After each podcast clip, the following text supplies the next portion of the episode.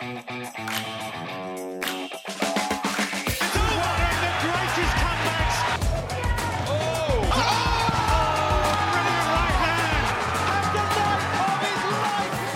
hello and welcome back to Flash Knockdown Series 3, Episode number 5. I'm Jamie Ward and today we're back at Matchroom headquarters in Brentwood, Essex, and here's what we have coming up for you all on today's show.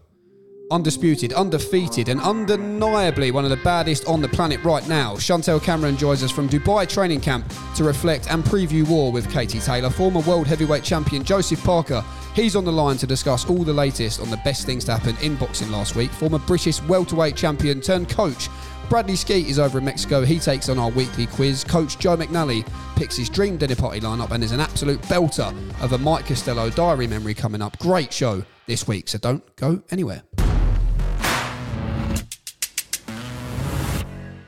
So I'm absolutely delighted now to be joined by undisputed 140 pounds champion Chantelle Cameron live on the phone from her Dubai training camp. Chantelle, first of all, great to catch up. How are you and, and how's the warm weather? Yeah, I'm great, thank you. It's been great to be out in Dubai and getting some warm weather training to start off my camp. So uh, feeling great, yeah. How long have you uh, you actually been out there? And obviously you're over there with, with all the lads as well, who are all preparing for big fights coming up. So how's the uh, how's the atmosphere been with all of you in the gym? So being out here eh, eight days, and obviously it's great because they're all near the, near the end of their camps now. I think they've got like I think Cam's got three weeks to go, and Akib and Assam have got about and Assam Akib Jackie got about five weeks, so everyone's flying, and it's good to be around them because obviously I've got my big fight coming up as well, so it's kind of made me put my foot on the gas a bit. Well, I know we often joke about it, but since that magical night, Chantelle, I've seen you on Instagram. You, have been at some music festivals, having family time, out walking your dog, who you love very much as well. But I suppose eating what you like, doing what you like, just relaxing. But in particular, why do you think this after that fight in particular, this, this was an important period where you did have to take some time to switch off. Oh, definitely. I needed uh, I needed a break because obviously it was a massive fight and the whole build up.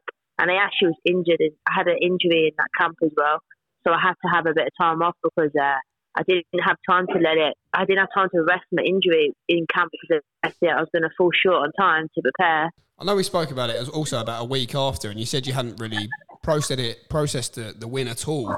Yeah, but in the months that have followed Chantelle, away from just boxing, what do you think you proved, not just to yourself that night, but to everyone else as well, that you can carry forward every day in training camp now? Do you know what? I think it was. I think people have finally seen that I can fight, and I don't go around mouthing off and speaking highly of myself. I just let my boxing do the talking for me, and I think people now start to recognise that and seen that I've got, I've got, I've got all the skills that I need, and um, I'm a good fighter. So I think I think that was quite quite big for me because obviously I am quite quiet and I don't really say much. So I had to prove myself, and I've definitely done that now. I remember being in the hotel all week, and you seemed really unfazed. And Jamie and Nigel, as they would do, uh, obviously they've got your back through thick and thin, but they kept telling me that you were in a great place. Truthfully, though, when you can look back now, knowing you won the fight, in the build up to that Saturday, what was going through your mind, Chantelle, and how were the nerves? I've always said that I can beat Katie. Um, I'm the one to beat her now. But if I lose, how the hell am I going to bounce back from this? So the whole week, I just all the pressure was on Katie. But for me, it was like I've really got to do this now, and I've got to prove everyone wrong. And I had so many doubters, and that was what was firing me on because the doubters, I was like, I have to make sure that I prove these wrong, and kind of like stick my fingers up to them and be like, yeah, I've done it. And that's what I, that that was what was going through my head. So I did have my own pressure the ring walk, I, I remember the, the atmosphere in the arena was, was incredible, really. And I imagine it's probably something that you don't really remember all too that much of because you were so switched on. But I just remember Katie's ring walk. And I turned to one of my colleagues and I said, This feels like it's been going on for ages. And I looked up to you in the ring. You, you were in the corner. Jamie and Nigel were talking to you, and you know you were doing a bit of shadow boxing, but you had your back to Katie. It seemed like for most of her ring walk, looking up at the crowd. What were, what were they saying to you? And what was going through your mind at that moment? So we had little trigger words because obviously we weren't expecting the ring walk to be that long. And I took my robe off. So I had to keep myself warm and not switch off and stay in the zone. So obviously the crowd was going ballistic. Um, Katie's homecoming, so of course it was going to be the absolute, going to be absolute out of this world. And they were just giving me little trigger words and like it was making me laugh and stuff, just to kind of keep my energy down and keep me keep me keep my head straight. And uh, I can remember I was just thinking, oh, please just get in this ring. I just want the bell to go and just get started. And I know you've been over the fight many times now, Chantelle, in various different interviews. But watching it back now, what are the main feelings you have in, in terms of yourself, in terms of your own performance? When, when you sit and watch the fight back, how does it make you feel now watching it? So I think it was about two, three weeks ago. I had to sit down with Jamie and watch it back. And obviously after the fight, I did watch it and thought, oh, that's all right. Obviously there was things that I did wrong and there was some scrappy parts, but I didn't really analyse it as much. But when I sat down, I think three weeks ago with Jamie, was making me cringe because I was like, God, the last round was definitely like the messiest round. Um, there was things that I was doing wrong and I think I'm, I'm a worst, I'm my own worst critic anyway. So watching it back now, I kind of can't watch it because it, it, that annoys me a bit because there was things I didn't do right and there were things I did do right, but there's also a lot that I did wrong and I made a lot of mistakes. And in terms of the rematch, obviously there was negotiations for a little while. But Chantelle, my first question on this rematch is: How are you feeling deep down? Once again, heading back to the Lions Den in Dublin, but not just that, to also defend your belts once again. What, what do you make of the terms that have been agreed? Um, honestly, it would have been nice if like I had a challenge. Uh, my challenge the first time round was proving everyone wrong and beating Katie Taylor. Like, I have so much respect for Katie. She's the best female boxer that's on the planet. But I beat her, and it's kind of like, what, what now? And I don't think it was that much of a close fight where it, it needed a rematch. If I'm honest, I think uh, there were some close rounds, but I think I comfortably won. So um, I'm a bit like, right, fair enough, we'll have the B match, but it would have been nice if something was on my, on my terms, like maybe three minute rounds or uh, neutral venues, just or, or put her belts on the line or something. But I kind of just think, you know what, it is what it is, and my motivation this time is I've done it once, I've got to do it again, and make everyone see that it wasn't just an off night for Katie. I see a lot of people saying that um, it was an off night for Katie and all this. It may have been, but that wasn't the best Chantelle either. So I know that I can perform a lot better than that. So I think we're both going to bring a whole new game plan, and I think we're both going to be better than last fight. So I think that's what motivates me, and that's what um, pushing me and giving me that hunger again because I know that she's got something to prove, but I've also got something to prove again. I've got to prove that it wasn't just an off night for Kay, and I'm, I'm just better all around. You mentioned the three minute rounds there, and, and, one fighter who's been shouting your corner on social media recently, Chantelle Cameron, is Amanda Serrano. I know someone you're a big fan of yeah. as well. Um, she's making history, 12 three minute rounds in her in her next fight. Is that something that you, you mentioned it there, but is that truly something that you are an advocate for? And what do you make of Amanda's comments about you recently? Hundred percent. So I think it was last May when I was boxing um, Victoria Bustos. Me and Jamie said because even that fight was a total defense, and obviously the, everyone knows that I was in that tournament. Tournament didn't happen, and the Bustos fight, I was like, all right, let's do something different. Like let's do three minute rounds. So I was shouting about three minute rounds last year, saying, uh, um, me, me and Bustos do a defense offer a three minute rounds, and obviously nothing come off it. But me and Jamie said like multiple times that minute rounds suit me anyway. So obviously I'm going to want to do it because I know that it's going to benefit me but I seen uh, Amanda Serrano that she was doing three minute rounds, and I thought, do you know what? Like that that would be insane if me and Katie go back to Dublin and have the rematch and we fight three minute rounds as well. Because then it's just going to help women's boxing as well. It's not just about me and Katie; it's about the rest of the the rest of the boxing world and the female boxers that they want to do three minutes too. So if Amanda Serrano's pushing it, then me and Kate can push it. She did say that you aren't being talked about enough, Chantelle, since your your win over Katie Taylor. Do you do you agree with her? Do you see where she's coming from in that regard? Um, I kind of do agree. Yeah, I think like obviously I beat Katie Taylor and it's kind of been pushed under the carpet a little bit. Like nobody wants to talk about it, and I think look, I know for a fact people weren't expecting me to win, and people didn't want me to win. And it was only my team around me, like Jamie, uh, Nigel, that really believed in me and thought, right, Chantelle's going to do this, and they wanted me to win. Whereas there's others where I kind of I've done something that they didn't want to happen, and I should it shouldn't have happened. So it's kind of like if we put it under the carpet, no one's going to talk about it, and it's not got to be recognised.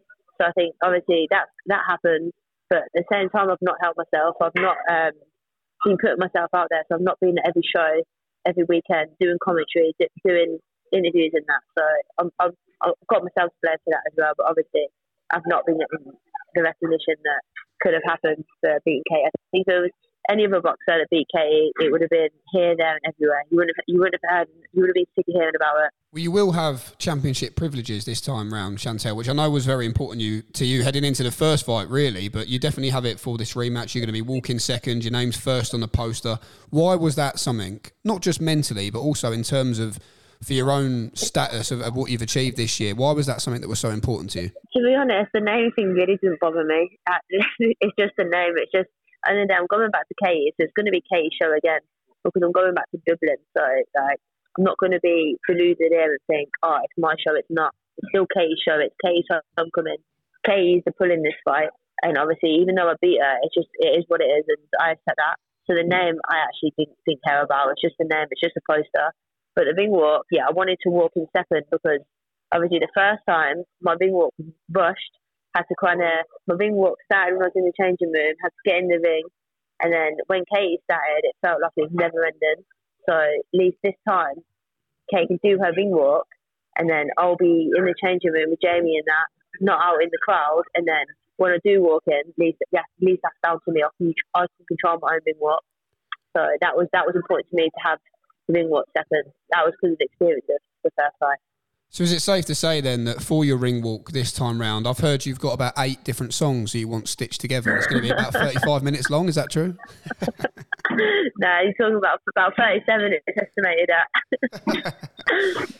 um, I just want to, well, just want to talk to you, Chantelle, about you know the disrespect you say that you did feel heading into that first fight, but being against it, getting the win. In what ways do you feel that's made you feel more dangerous heading into this rematch?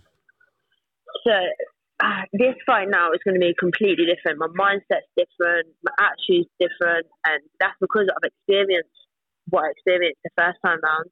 Obviously, it's the first time I, I that's the first time I've boxed on such a big platform, and I was against the gold, the golden girl in boxing. So I had to kind of get that experience to make me feel as confident as I am now.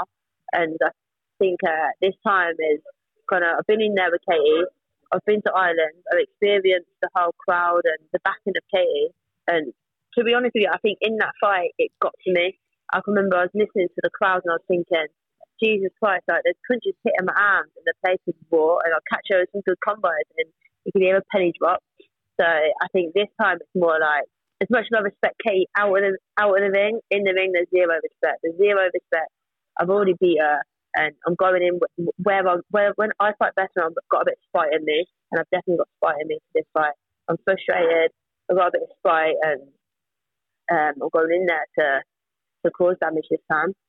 So with with that zero respect, because you said you said just basically then you said it to me after the fight that she didn't hurt you once over those ten rounds. What what makes you think with this new attitude, the new outlook, the experience you've built up, what makes you think that on November twenty fifth, Chantelle Cameron, you can stop and will stop Katie Taylor inside the distance?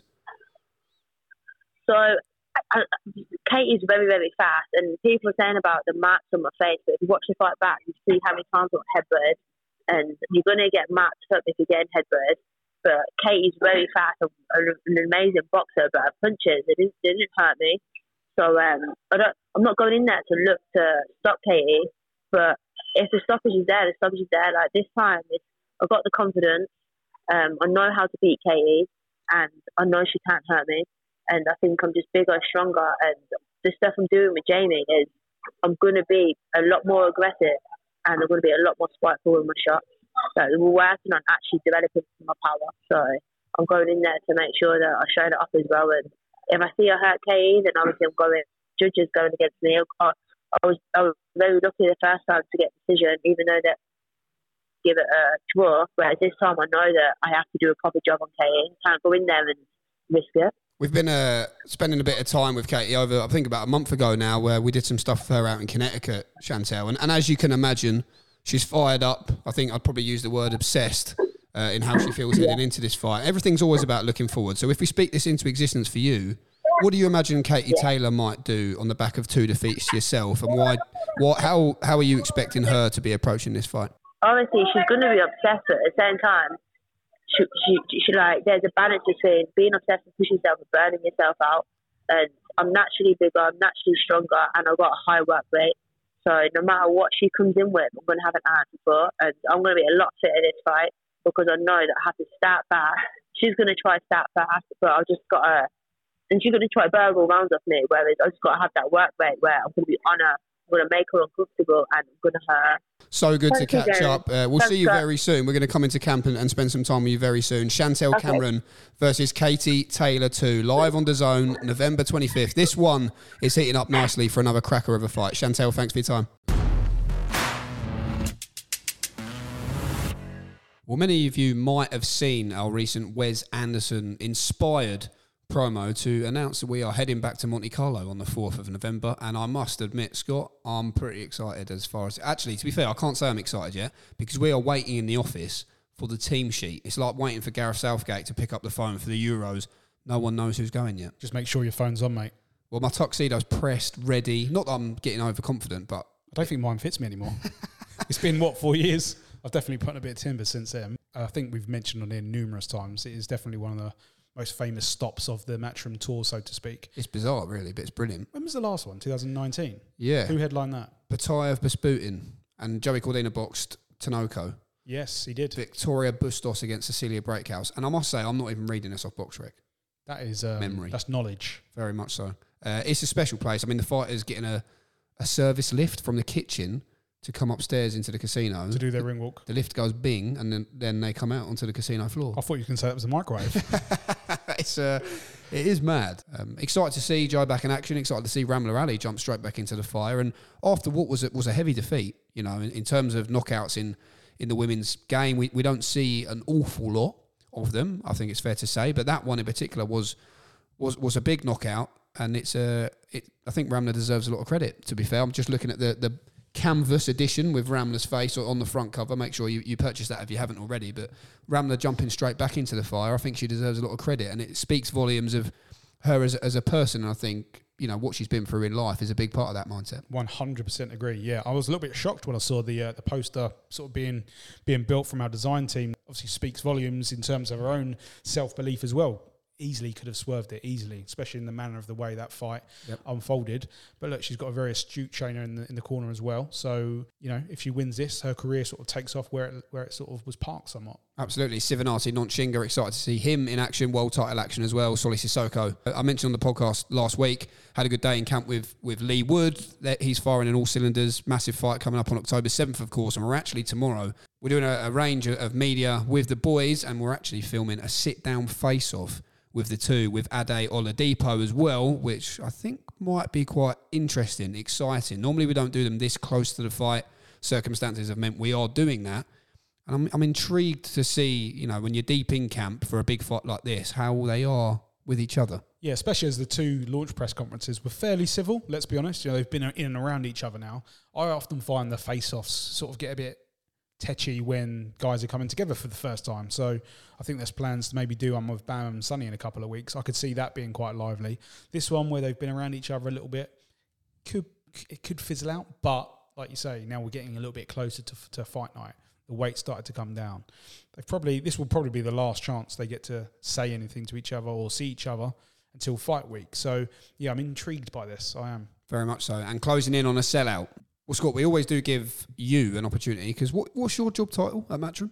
All rounder. No, it's not. If I was a cricket player, I'd be batting number six and probably bowl a few overs. I just, Steady Eddie. I just get. You know what? That used to be my nickname in my old school football team. Well, when I in my first week, you told me that was your nickname at the Spurs Academy, so you, you, you lied. Behave, yeah. Um, but no, no, new new piece of content, I guess you can call it, new platform. What can you tell us about what is the latest and where fans can find it? WhatsApp has launched a new service, so Okay. to speak. So if you're on your phone now and you get out WhatsApp, you'll see on the bottom left hand side status. No one really uses it. A couple of people upload pictures, a couple of our fighters use it. It's never really taken off. So they're replacing that with something called updates. And on updates, you will find now brands, football clubs, industry leaders such as Matchroom Boxing on there. So we can now push out almost sort of bulletin style updates for content, for new show announcements, for new signings. And at the end of the phone is myself. I will be the one sending out the information. God help you all. that that status thing's interesting. You know, randomly always puts one up all the time. Conor Benn does it a lot. Conor Benn does. So it's only people you've got their number, obviously, you can Correct. see. David Avanesyan. I don't think I've got his number. Random. Mate. How is David? Do you know, I've not spoke to him.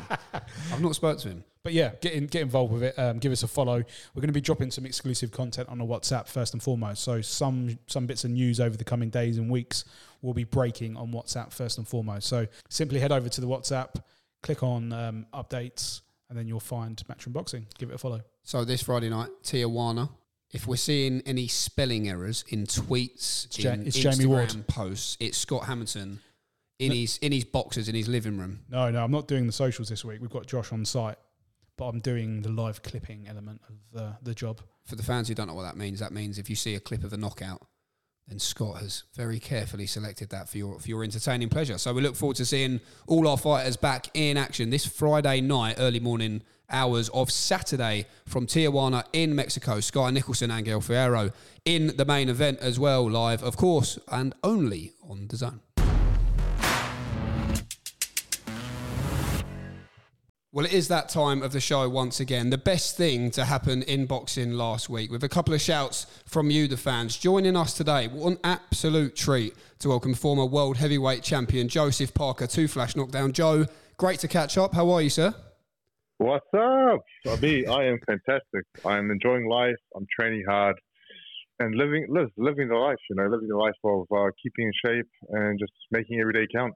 Well, we know you're a you're a family man first of all, but also a great fighter. Two wins, I believe, since the Joe Joyce fight, of course. What's uh, what's in the mind for you, Joe, at the moment in terms of your career, the direction you go in? What what is the the motivation for you just at this stage?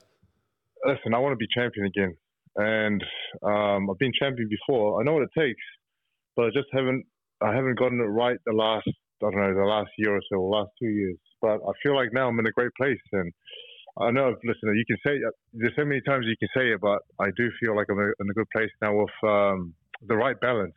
You know, I'm not I'm not smashing myself in the gym. I'm doing what I need to do. Um, I'm resting well, and I'm eating good food. And listen, I feel I feel like it's you know I can say how great it is, but unless I show it in the ring, it's not going to matter. So I'm looking forward to when I can lock in the next fight and, and put all all on display. How much do you think, Joe? Then since that that fight with Joe Joyce in particular, that you've learned about yourself. You, have mentioned about training and diet and things changing. You say you know what it takes now to be a world champion once again. But what, what do you feel you, have learned about yourself as a man and as a fighter in this period? You know what? You know, going into that fight it was it was a tough fight. Listen, Joy Joyce is a tough man, and um, I probably shouldn't have taken that fight. I shouldn't have fought. Um, you know, being being a little bit off or being ill, or and I should have I should have you know, had someone in the team say, I should have listened to a few, few, few of the team said, listen, you're, you're not, you're not right, and you're, you're a bit ill. But mentally, I was, I was all in there, so I gave it my best shot. It wasn't good on the day, but I've learned just to, you know, there's risks and there's rewards, and uh, I took the risk, didn't get the reward, but from now on, you know, I'm going to listen to the team, listen to my body, and just just fight when you are 100% right and ready for it. Well, Joe, we really do hope that we not only see you become world champion once again, but we see you back in the ring, hopefully on a Matchroom show, uh, in small quotes, very, very soon. I do just want to throw over now to your friend, producer Scott, as well. He's got some questions from the fans. We've got a lot to talk about this week. So here is Scott with a few questions for Mr. Joseph Parker. Thanks, Jamie. Yeah, a couple of couple of shouts from the fans. The first one is from Helen Jude, who says the best thing to happen in boxing last week was the Wardley and Adeleye ruck at the press conference. Helen says it just builds the fight up to be bigger. I'm all for it. Well, Joe, how do you view that as a fighter? It seemed genuine beef. It seemed that it went a little bit too far between those two guys on the red carpet. What what was your opinion of what unfolded?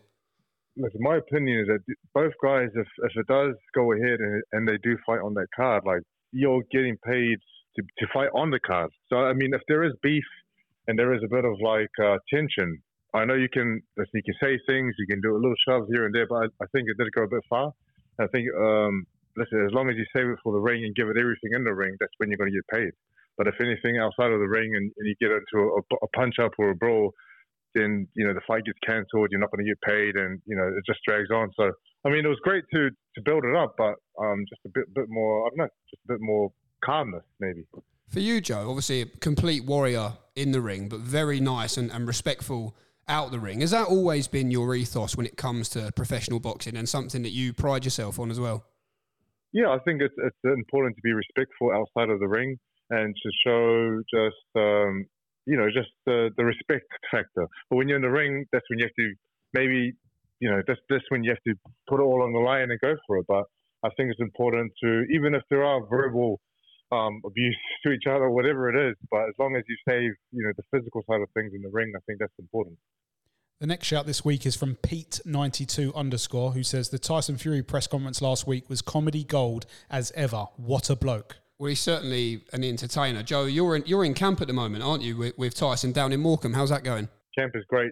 Uh, we training every day. You know, Tyson's putting in the work. I'm putting in some great work with running, boxing. Got Andy Lee here now, so that makes things a lot better for me. Sugar Hill's here training Tyson, and it's uh, if you think the press conference is comedy gold, imagine seeing him every day. imagine the comedy gold you get every day.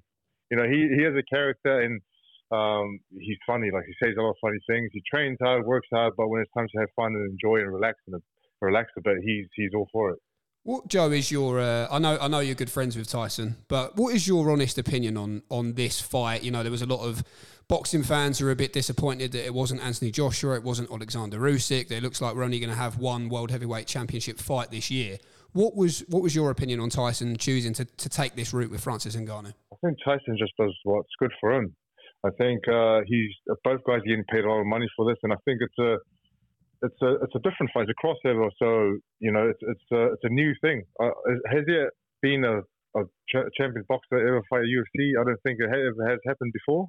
No, especially at the top so of the I, game as well. Yeah, they're both at the top of the game. I know Francis is a beast himself, and I know it's uh, you know he was the UFC champion of the world.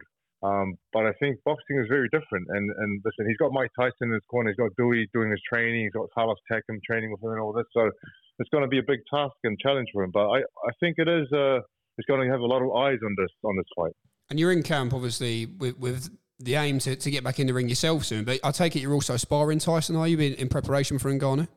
You know what? I've never sparred Tyson ever. Wow, I've, I did not I've never know sparred him we do train together, but we've never we've done body sparring, but not full contact sparring.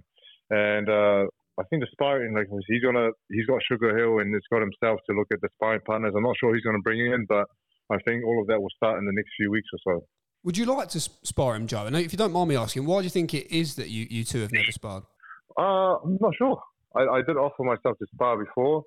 Um, I do like, you know, I've always wanted to, I've always wanted to fight him in the past, you know, because I thought he was the best out there. And I fought Joshua for White, and I thought, you know what, I want to fight Tyson. But we've become very close. He's done a lot for me, and he's like he treats me no different to his brothers. So it's um, you know I have a lot of respect and, and appreciation of what he's done for me, and you know looking after me while I'm here in England.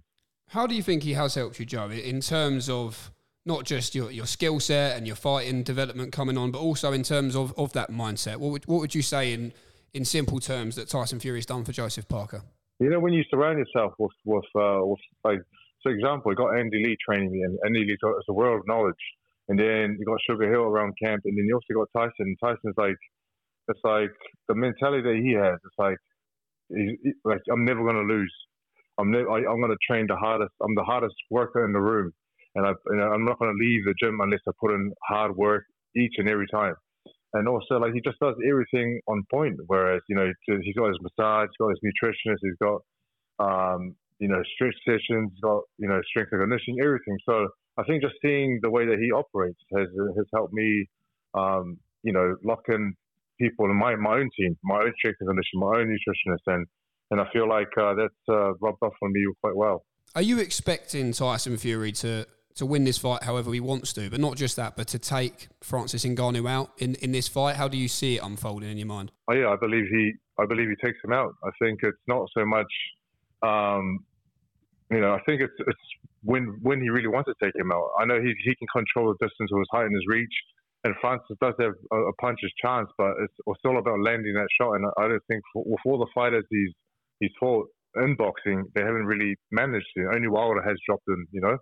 So it'll be it'll be when he's ready to take him out. You've been talking there, Joe, about a little bit about Tyson behind the scenes. Like I say, people have had his opinions opinions on Tyson recently about whether he does want these fights. In your mind, obviously, we represent Anthony Joshua. You know Tyson really well. Have you spoke to him about that fight when you guys have been having breakfast, breakfast, lunch? Do you get the opinion that he does still really want to fight AJ, despite perhaps what he says on, on some interviews? I think he wants to fight everyone. I think uh, before the Francis Ngannou fight, I think he he was trying to I know, listen, I'm not sure what, what happens behind the scenes on both teams, but the only thing that I've heard from this side was that he wanted the AJ fight, he wanted the Usyk fight, and then both of them fell through. So then he went and got the fight with uh, Francis Ngannou. So I think um, you know, he's got this big fight with Francis Ngannou, but I think he wants to fight everyone. And how do you see that fight going, Joseph, in your mind? Obviously, you boxed Anthony Joshua, went 12 rounds with him in, in, a good fight, but how do you believe a fight between Tyson and maybe Usyk and Anthony Joshua would unfold? Do you believe he beats everyone, truly? Yeah, listen, truly, Elias, it's quite unfair to ask me because I'm part of the team, but also, like, say if you ask Eddie Hearn, Eddie Hearn will say Joshua smash everyone. You know what I mean? And that's his promoter. But for me, um, even if I say it's not from being in Tyson's team, I still think he beats everyone. So it's, it's sort of, it's, listen, I am biased because he is close to me, but I also, I've seen him operate in the gym and I've seen him spar and I've seen all the sparring partners he has had in camp and the way that he controls him, the way he um, maneuvers him, the way that he uses his height and his reach, uh, it's very impressive. Just speaking of sparring there, I was just thinking about Carlos Takam and Francis Ngannou. That would be, I'd pay to watch that sparring. That'd that would be naughty. I would pay to watch that too. Let's take him as a beast. Yeah, I, I, I fought Takam in the past, and I think uh, listen. Hopefully, he can lock in a fight soon. I know Takam's been around for a long time, but he's still he's still got what it takes uh, to give you know very exciting fights.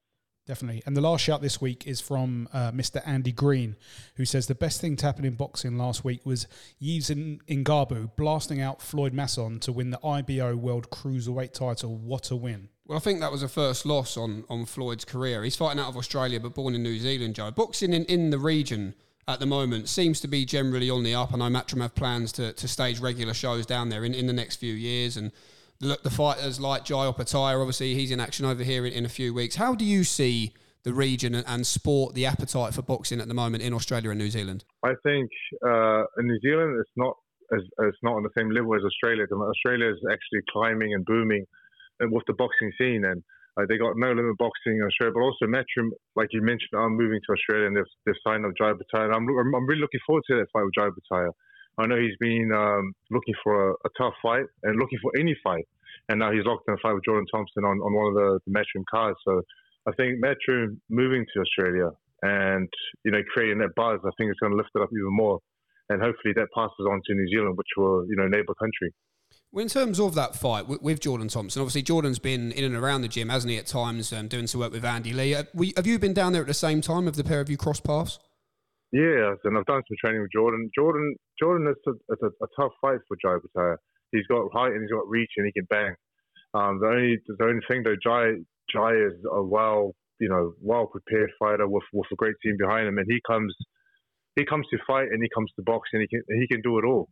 You know, so um, this is, it's it's a it's an intriguing fight. Well, that's Jordan Thompson, Jai Opetaia, IBF World Cruiserweight Championship, September 30th. That one live on the zone. Joseph Parker, though, the main man of this conversation. My final question to you: If we're doing this interview in, again in a year's time, what do you think and hope you would have achieved? Can we see you on the undercard of Fury and Ngannou? This is your opportunity to say whatever yeah, you like. What what yeah, happened? What are you doing next? If I can get on the card, I would love to fight anyone. I don't, I don't care who it is. I want to fight anyone on the card.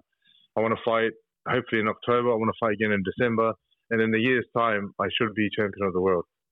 Well, Joseph Parker, I must say, best of luck in the rest of camp with, with Mr. Tyson Fury. Hope all goes well. Hope you stay healthy. Uh, lots of love to all your family uh, as well. Um, we're missing them videos from lockdown because they were special as well. So hopefully you're going to bring them back at some stage. But um, thank- yeah. um, thanks so much for coming on. Real pleasure to catch up, and uh, thanks for your time today, mate. And we look forward to seeing thank you soon. You. Cheers, Joe. Thank all the best, you mate. very much. Much Bye-bye. love. Thank you very much.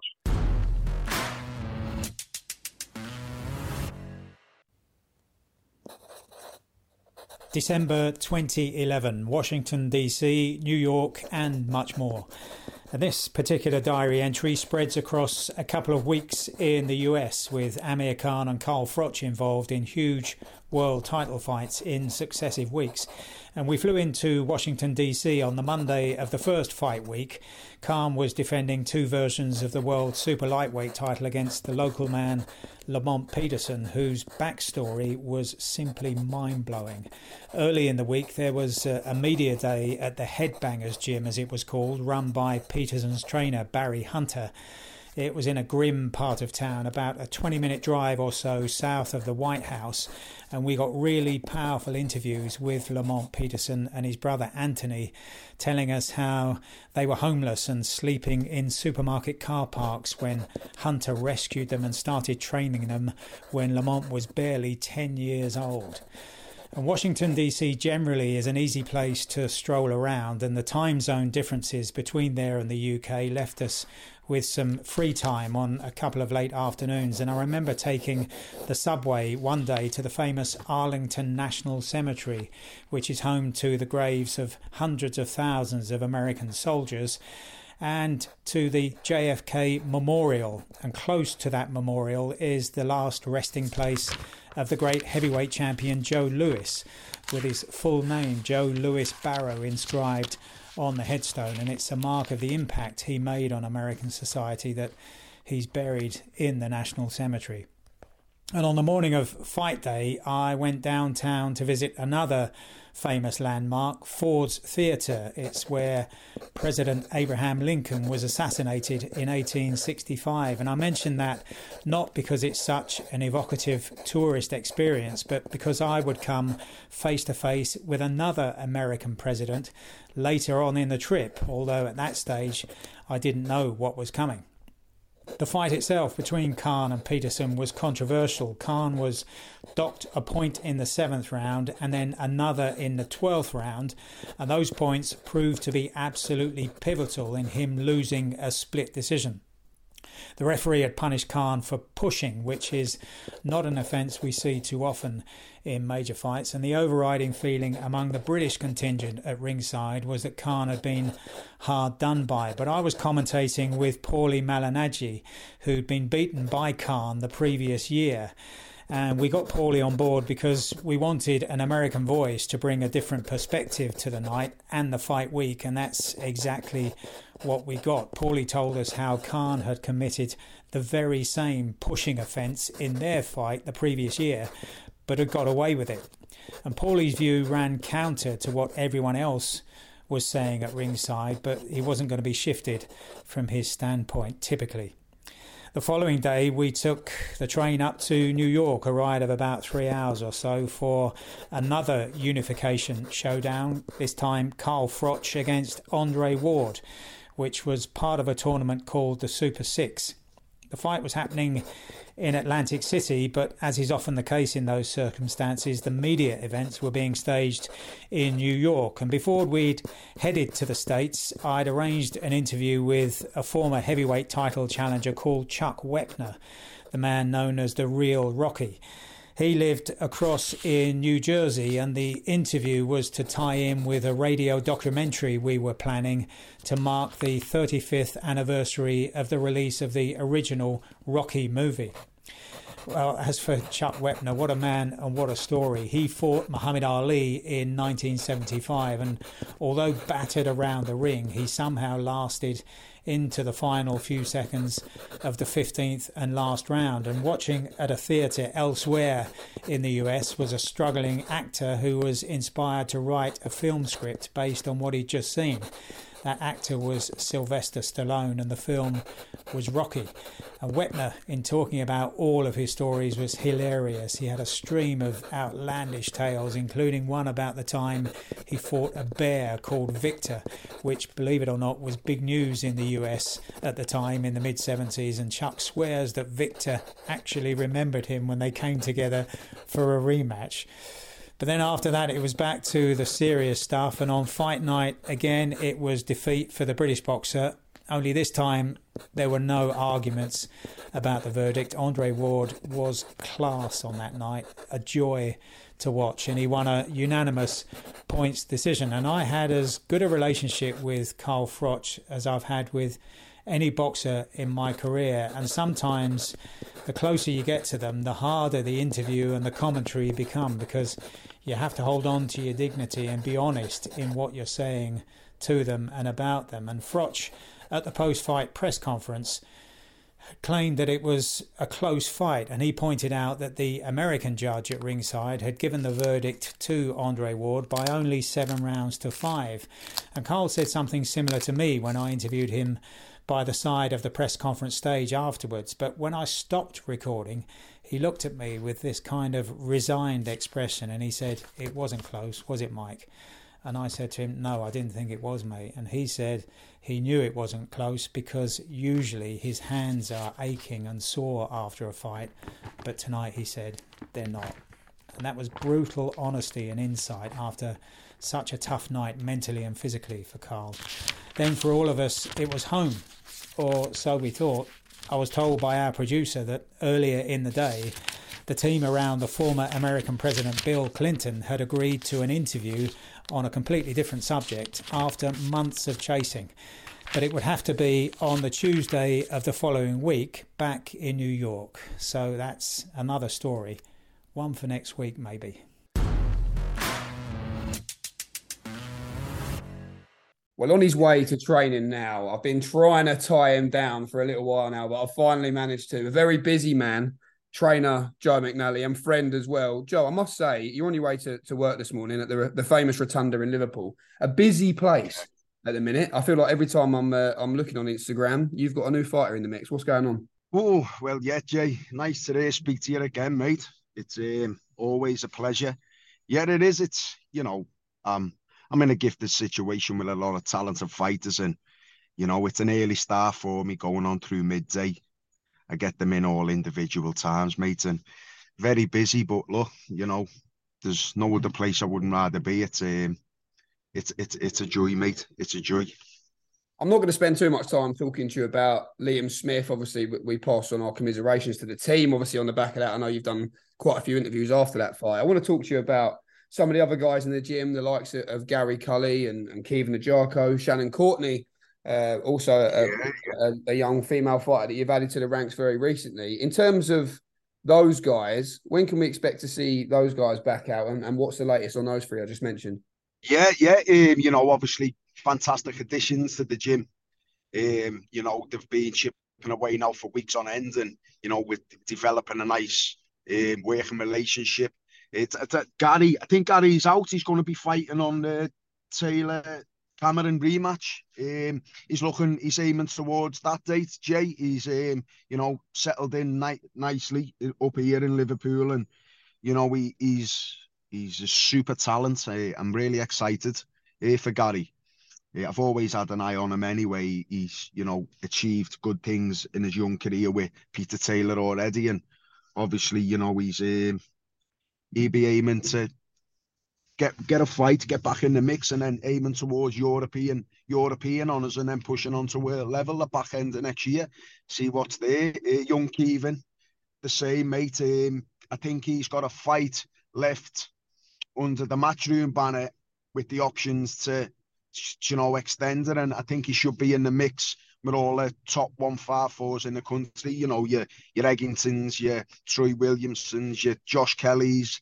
Eh, man, you know, I truly believe with a good weight ethic behind him, he can he can take over that division. He's a super talent. He's um, he's come back off a few injuries. He hasn't had the best of luck, and you know he's chipping away quietly in the background. Um, I'm excited for him, Jay, to be honest. And we've got young Shannon. She's she's back. She's back over from. She was living out in the Middle East. She's back. She's in Liverpool. Um, reallocated here, and you know what? She's um, she works hard as fuck. She's a super talent, and yeah, I'm looking. She's looking to be out towards the end of the year. I think she's having discussions with a management team and and Eddie and Frank, and you know it won't be too long. A win or two here, and she's back in the mix for a world title, mate. Exciting times. Great stuff. Looking forward to seeing everyone, Joe, back in the ring and, and seeing you very soon in fight week. I do move on to the, the business part of this chat. So I gave you a little pre warning on WhatsApp, basically, of what this is. Yeah. We've had some, yeah. some guests on so far, uh, all trainers, I must add. So this is why I wanted to definitely get you on this week. So this is called Food Fight. Essentially, the idea yeah. is dream dinner party, right? So there is some certain criteria that you do have to meet the first guest, right? So you are hosting this dinner party, Joe McNally, in your penthouse suite yeah. in Liverpool, right? so, uh, here we go. Right, guest number one. On. One dream guest from the world of boxing. So this can be past, present, fighter, trainer, anyone you would want personally, and why you would want them there. So a special connection to you, perhaps, or, or it could be anything. Oh, I'm, I'm going to go with. Um, oh, it's a difficult one because there's that many at one there. To, be honest, Jay, I'm to go with Eddie Futch. Okay. Eddie, legendary trainer. Um, the reason I want him there is obviously his his philosophies on boxing and the sweet science. He was a technical technical master, and you know the way he dissected opponents, opposition, and and you know his philosophies towards the sweet science second to none. And you know I'd love to. I think it'd be longer than a dinner with him. I'd like to spend all week, but yeah, Eddie Futch. How much for you, Joe, is it about you know reading up on your craft? Obviously, you, you spent your whole life around the sport and, and boxed yourself, retired unbeaten. But for you, Yeah. how much is it about furthering your knowledge and, and continuing to develop? Oh, do you know what, Jay? It's it's like, as a as an ex fighter, you know, you when I was fighting myself, it was you know you're always striving to to be the best you can be. You're always looking, you know, to improve every minute of the day. Even as a kid, you know, sending off to the states for VHSs for videotapes, and you're getting and you're watching, you know, because back then there was, you know, there was we never had the internet or nothing like that, and you know there wasn't no YouTube or nothing. So sending off a VHS, you get your little um, PO box, the back of the box, and news send off. You get them sent, and you know it's it's extended now, even in obviously the coaching terms of things. I've you know it's studying the game, and there isn't you're always learning and learning down from the you know amateur coaches, grassroots level, right up to you know world acclaimed coaches. You can you can always learn something off someone, and you know that's what I strive to do every day, research and constantly trying to add chinks to me armor, mate, to be the be the best I can possibly be myself. Um, sort of taking the attitude from a fighter into a coaching venture. So So the legendary Eddie Futch, trainer of, of the likes of Joe Frazier, Ken Norton, Larry Holmes. The list goes on. I'm just reading up on it Yeah. here, but I mean, he he is Yeah, good yeah. number one for Joe McNally. There you go. What a start. Yeah. Next one, Joe, is an actor or actress from the film or TV world. What is Joe McNally's favourite film? Do you think? Oh, I've got a numerous numerous favourite films, you know, but uh, mo- most recently, not too long, you know, Lock, Stock, Lock, Stock, Two Smoking Barrels, and Snatch. Um, what what films make you? Can't, I've just re- recently watched them, um, recently, and you know, all the all the lads and women in the gym, it's their favourites too. But an actor that I'd love to sit round the table with, I think it'd be a toss up between De Niro and Al Pacino. You know, it's um, Al Pacino. It's for me, but I'm gonna go with De Niro. He is a legend, proper legend. Legend, mate. Legend. what do you What, an think- actor. What do you think you'd ask him? You know what? Just like the stories behind the scenes, the film, the films he's been involved in, and you know the the people that, because obviously actors have got to do their own homework and you know interview. I'd say interview and get to know their their part and and their actor that the. The, that's got to play the part. He's got to, you know, get used to the, the research and, you know, the facts and knowledge that, you know, imagine the stories that that he could give you and tell you they'd be phenomenal and um, oh, what an insight it'd be, especially in the world of Hollywood and, and what goes on behind the scenes. Um, you know, De Niro, I can imagine that to be a legendary, mate. That would be a legendary chat. I think I could see you, Joe, in a little Guy Ritchie number. Do you think? Not, a, not a chance. I'd shit myself, I think. That's forward on the counter, definitely. oh, not a chance. Robert De Niro joins Eddie Futch. Okay, this is a great start. Okay, the next one is a musician or singer from the world of music. Uh, I asked this question to, to Ben Davison last week. What what does the playlist look like, Joe McNally? Oh, do you know what, Jay? It's even that. That's a do. It's with myself. It depends what mood you're in. You know, down from the playlist can be house music. You know, old school house music. Then so to say to you know country, your Willie Nelsons, your Johnny Cashes. You know, r- right up to you know. I'm a big fan of dancehall reggae as well, and you know, I got brought up on it when I was a kid. I'm from a um, you know mixed race family um, so to say, and you know it, that comes from that avenue. But it depends what mood I'm in, Jay. To be honest with you, and yeah, I can never. It varies from from one day to the other, from one hour to the other, so to say. And you know, I've got a, a good variety of music. If you were Um, choosing one guest, who do you think you'd have? Ooh, Willie Nelson. Okay. Willie Nelson, that's another man. you know, it's him. He's still going strong, and um, the stories behind him. I, have read a few articles on him, and you know, what a legend! What a legend um, in in the world the music. Willie Nelson, yeah, definitely. On the road again, give us a little bit. There you go. I'm not going to give you not, not a chance. You're not really, you're not reeling me in like that. Not a chance. What does uh, what does music do for you, especially I suppose when you're in uh, when you're in the changing room and when the fighters are getting ready? How important do you think music genuinely is for for a fighter's mindset when they're preparing for, for a fight? Yeah, it warms the soul, doesn't it, Jay? You know, it can, it can, you know, pick you up when you're down. It can calm you down if you're nervous. There's, you know, you can identify a lot of life situations through certain songs and stuff. And, you know, music, so they say, is the key to the soul. But yeah, there's, we've got a certain individual. Obviously, he works with um, a few of my fighters, you know, J- James Metcalf, uh, Liam Smith, he works with Mundo and stuff. Johnny Reynolds, uh, the John and um, that motherfucker's got the best playlist you'll you'll ever have in in the world, and it's like it's like the vault in Ocean's Eleven. You never get into it. He won't he won't pass it up, and um, he's legendary for it. Johnny Reynolds, you know, he's he throws the tunes on, throws his playlist on, and uh, off you go, mate. It's you know, I think music plays a, a big part, and if I could have anyone there with the playlist, it's it's the John Johnny Reynolds. So every time I've been in the gym and told you this was a good song that you were playing, you've claimed it as your own. You're actually telling Porkies, are you, Joe Boy? no, I'm not saying not my playlist. Yeah, look, I try and have it, and, and having you every day. Each fighter, put yours on today. Put put your playlist on. You put on, and everyone's got the variety, and you know it gives an insight to the person too, as well, doesn't it? So Absolutely. to say what they like, uh, what they like um, away from the gym, and someone that refuses to put the playlist on, you know, they're listening to some funky shit that they, they won't do in front of people. They're a bit moody, aren't they? interesting meditation. yeah.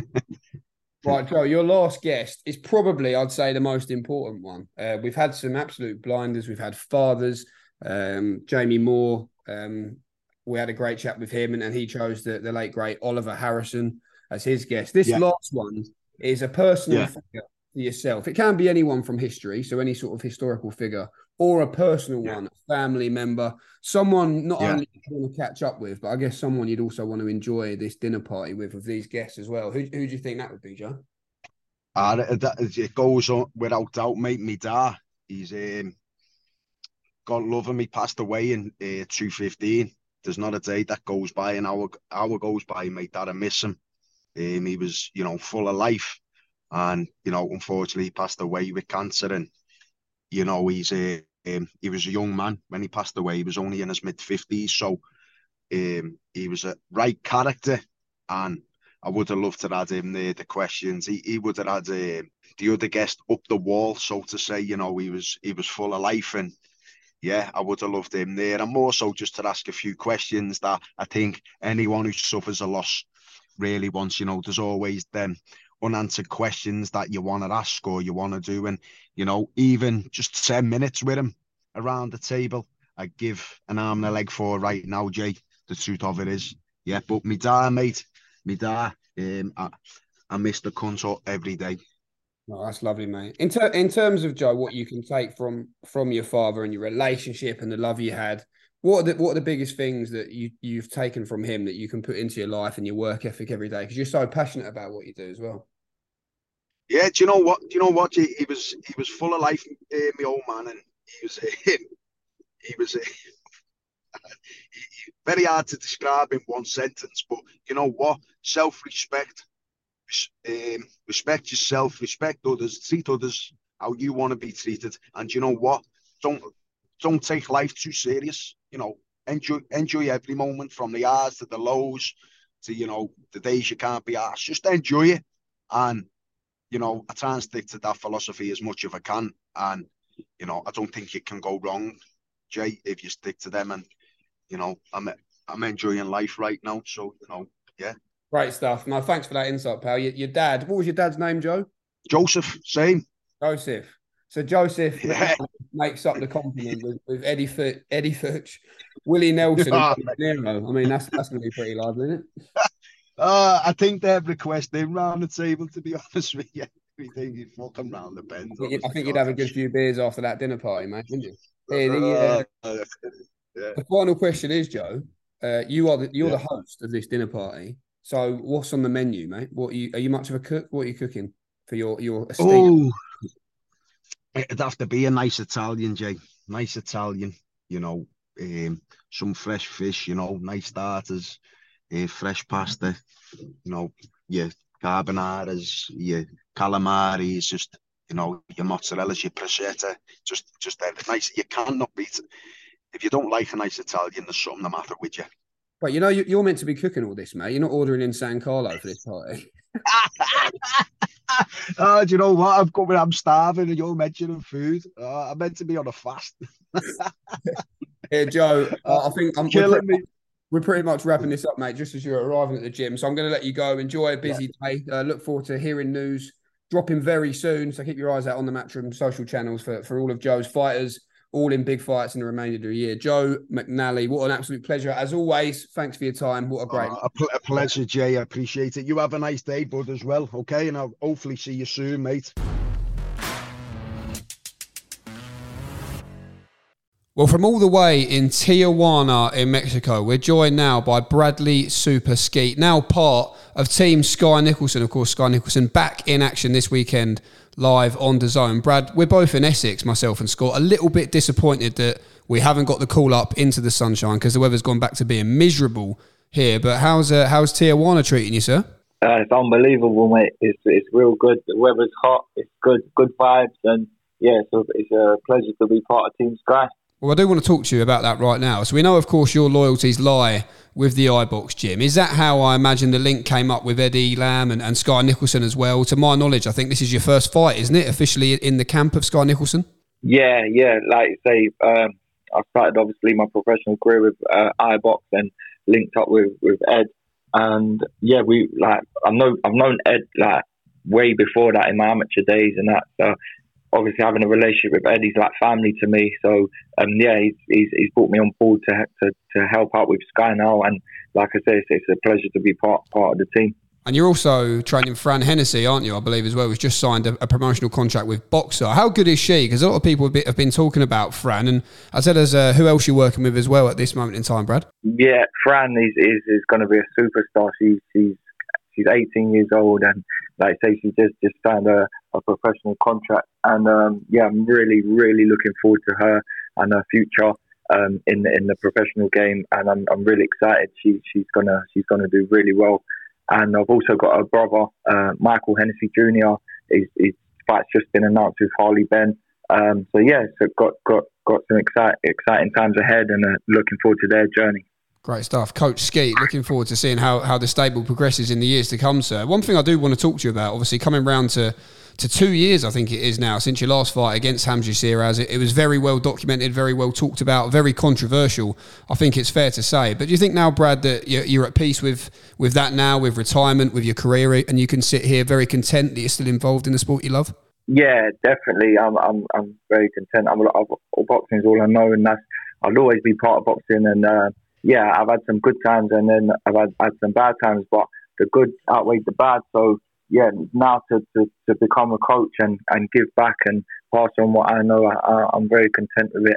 Just like I say, my, my, my last fight ended very controversial and uh, we obviously see there's controversy in boxing week in, week out, but to see the, the, the same promoter uh, moaning and crying about rules and that, but didn't have two words to say when, when my my fight got ended in in a, joke fashion. Do you know what I mean? Um, but see the same promoter like crying about a little low blow, like is is like if it was low or not. Do you know what I mean? And crying about rules and that that just gets my back up a bit. But we we move on. Like I say, I'm on my new journey now, and I'm a coach now, and I can put all that behind me.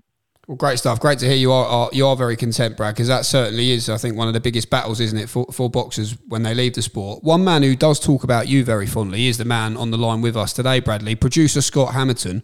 I believe you two have actually known each other for years, and he does have something that he wants to ask you. So here he is. Yeah, me and Brad probably go back about a decade now. Time flies. Um, it's funny actually when you think of it. I was the man to press the the button on the BoxNation Twitter account the night Bradley dethroned Sam Eggington all those years ago uh, for the British title, and now I'm have the keys to the Matchroom account. So it's weird how uh, how things go round. And just a few days ago, Brad, it was uh, the 10 year anniversary of the late great Dean Powell, someone who I know had Yeah. a, a major role in your career, someone you valued so dearly. So I just thought, in your own words, just for you to explain, you know, what a man he was.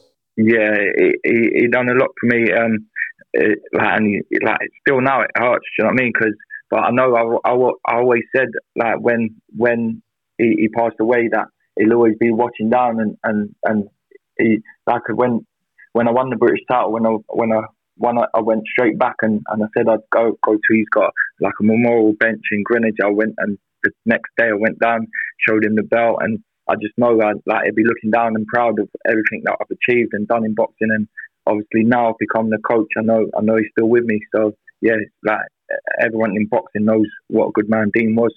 Definitely, he was very approachable. When I first sort of broke on the scene in the boxing media sort of landscape, I remember meeting him, uh, meeting him at a press conference, and we exchanged numbers. And he sort of said, "If you want any advice or anything, mate, just give me a text." And I, I texted him only once only, uh, and I got he got back his customary reply, which was uh, all the all the Georgie at the end of the text. yeah, yeah, that was Dean. Yeah, yeah, top man. Um, Ten years, eh? It's, it's crazy how the time Yeah. flies. It is. Well, Brad, it's my absolute pleasure to tell you that we move on to the business side of this conversation now, which is the 12 round Eliminator Challenge quiz. Now, I will just say in advance, we, we've had four guests on so far in this series. No one's done particularly well. It is a bit of a stitcher. we've, o- we've only got you on because we like you, uh, and it's a, it's a compliment, really. But I do just want you to be aware that if you don't get a great score, it's very much the taking Yeah. part that counts, mate. Is that all right? Uh, that sounds good to me. So what, what I'm going to do now, Bradley Skeete, is hand over just to Scott briefly for those listeners who, who are tuning in for the first time to an episode of season three and the 12 round eliminator quiz to give a little bit of context of what it's about and just explain some of the ground rules uh, to you, Bradley. So you ready? yep. All right, Brad. First and foremost, good luck, mate. I think you might need it. So essentially, this quiz, this quiz is to uh, identify one of your previous opponents. Think of it as a little bit of a "Who am I?" So there's 12 rounds Yeah. or 12 clues on the line. With each passing round, you lose a point. So you'll start off with 12 points on round number one, and if you want to go to the next round, you can just say skip to the next one, and we'll go from there. Yeah. But each time you go to the next round, you lose a point basically. So if you get it right in round number three, for example, you get 10 points. Now you only get Yeah. one guess, so make it count. So don't don't sort of drop someone's name in there if you think you might know it halfway through. We literally will take the first name that comes out of your mouth. So from a little bit of experience from our far, uh, our last four guests, they've been pretty quiet and they've sort of skipped a few and, and then sort of gone in with their with their guests uh, further down the line in the championship rounds. So Cool. in essence, what I would say is um, good luck. It's meant to get easier Thanks. as you do go on, but there is, there is a lifeline as well, which you can call upon at any stage. So whenever you want to call upon Cool. that lifeline, you can just ask for it. Jamie will Yeah. read, read it out. It could be good. It could be bad. It'll be it'll be bad. You never know. you never know. So if you're ready, ready, Mr. Bradley Skeete, we'll get on with round number one. Let's do this. Good luck. round number round number one. According to the House of Names ancestry website, my family surname originates from Oxfordshire. I told you this was easy, Brad. You sound like you're speaking foreign to me. Next round, Next round. round number two. I share my birthday with Rita Ora on November the 26th. If you pulled this out, Wow. if you pulled that out of the bag, Brad, the weird thing is, I don't even know how I look like a weirdo. If I knew my opponent like that. okay. I don't know how he finds this stuff out, Brad. That's the weirdest part. Okay, this one might this one might give you a clue. Start to think back of the years and whatnot. So, the night I made my professional debut, C'est la Vie by B*Witched was number one in the UK charts. Can you, Ah, can you remember that song? Me right up. Can you remember Uh, no.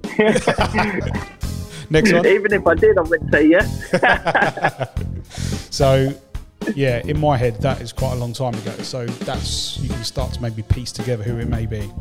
Next one, Yeah. Yeah. round number four. My last tweet was way back in August 2017. I don't really use social media. No. Next one. Don't forget you got that lifeline. So round number five. I am a massive Arsenal fan. Do you remember, remember any opponents? Uh, let's have this lifeline. Oh, okay. Jamie, the lifeline. Okay, here is a lifeline. And for the first time, Bradley Skeete, it must be because producer Scott likes you. This might be the best one yet. Because I think one. I one. don't know. John Ryder had quite a good one. Now, we gave Darren Barker one about it being the same time as Indiana Jones was in the cinemas. So this is much better than that. Here we go. Yeah. Your lifeline, Bradley Skeete, is I won an IBO world title. Ah, no. Do you know what? I'd have guessed with the. I, I should have guessed with the um, Arsenal fan. Are you, are you going to go for this here? This would be this would take you to the top of the league by a considerable stretch, I think.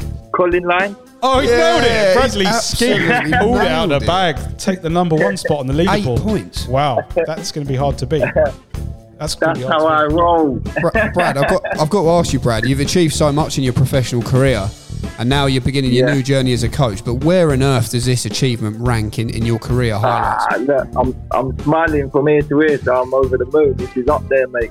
Bradley Skeete, Yeah. top of the pops. Congratulations, mate. Top man, Scott. Thanks, mate. Brad, final one um, from you. Skye Nicolson in action this Friday, of course, in Tijuana in Mexico. Uh, You're going to be in the corner. You're going to be doing your thing. Yeah. Um, what can we expect to see from Skye, and how excited are you to get off and running in this new chapter? Yeah, just really excited. Obviously, like it's good to be with Ed again. Like so, obviously, like I said, go way back with Ed anyway. So to work with him in the corner is going to be unbelievable. And for Skye, I just I've just been telling her all week when I've been with her, just she just got to enjoy it and just relax and flow. And all the time she's just relaxed and and and, and uses her, her flair and her, her style. Then she, she she's going to look she's to look a million dollars. And I think this fight here will will show. I think if she can if she can do what she's done in the gym and, and how I've seen her train, then I'm expecting a really good performance, a stand up performance, and uh, be on to bigger and better things for her. Great stuff. Well, phase two in the career, Skipper Skeete in the corner. We're going to call him from now on. best of luck. Uh, best of luck on Friday, mate, with Skye, and we look forward to seeing you very soon. I appreciate that, mate. Cheers, Brad. Good to catch up, mate. Goodbye. Cheers, Scott. Top man. Thank you. Speak soon, mate. Well, thanks as always for listening to Flash Knockdown. Really, really enjoyed this week's show. Thanks as always to producer Scott Hamilton. Scott, excited for the late night this week? Can't wait, mate. Alarm is set, ready to rock. Absolutely. Tia uh, Angel Fierro, blimey, I can't speak. It's been a long day. Angel Fierro back in action live on DAZN this Friday night. Skye Nicolson also in action. Great night of boxing to look forward to this Friday from Tijuana. Thanks as always to our guests. What a stellar lineup this week. The great Mike Costello, Joseph Parker, Joe McNally, Chantelle Cameron, and Bradley Skeete as well. We'll be back next week, so stay tuned. We'll see you then.